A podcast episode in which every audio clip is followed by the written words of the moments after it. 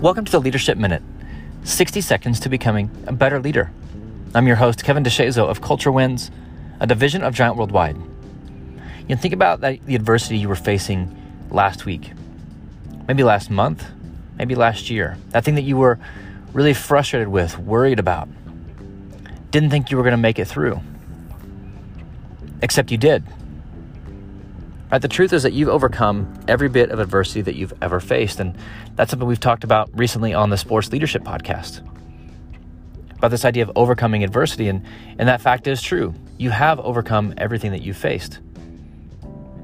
And my guess is that thing you were worried about a week ago, a month ago, a year ago, as you look back, you realize, man, it really wasn't that big of a deal. It wasn't worth worrying that much about. And that's called perspective. The more we can back away from something, the further we get past it, we realize, man, that wasn't such an emergency. That wasn't worth losing sleep over. That wasn't worth losing relationships over. In the moment, things seem critical. In the moment, things seem like an emergency. In the moment, things seem like you're not going to be able to get past them, to overcome them, to get through them. Yet we always do. And so, whatever you're facing today, whatever you're going to face next week or next year, we have to have perspective and realize, I'll get through this.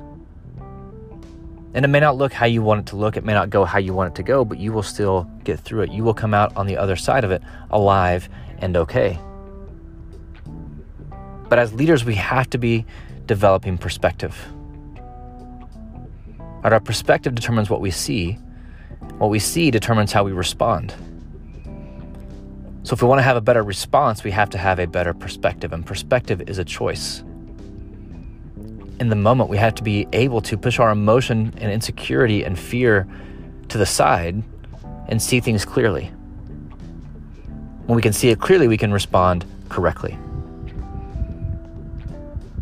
So be working on your perspective. Perspective is a choice. We get to choose how we how we see things which means we get to choose how we respond to things. Work on your perspective today.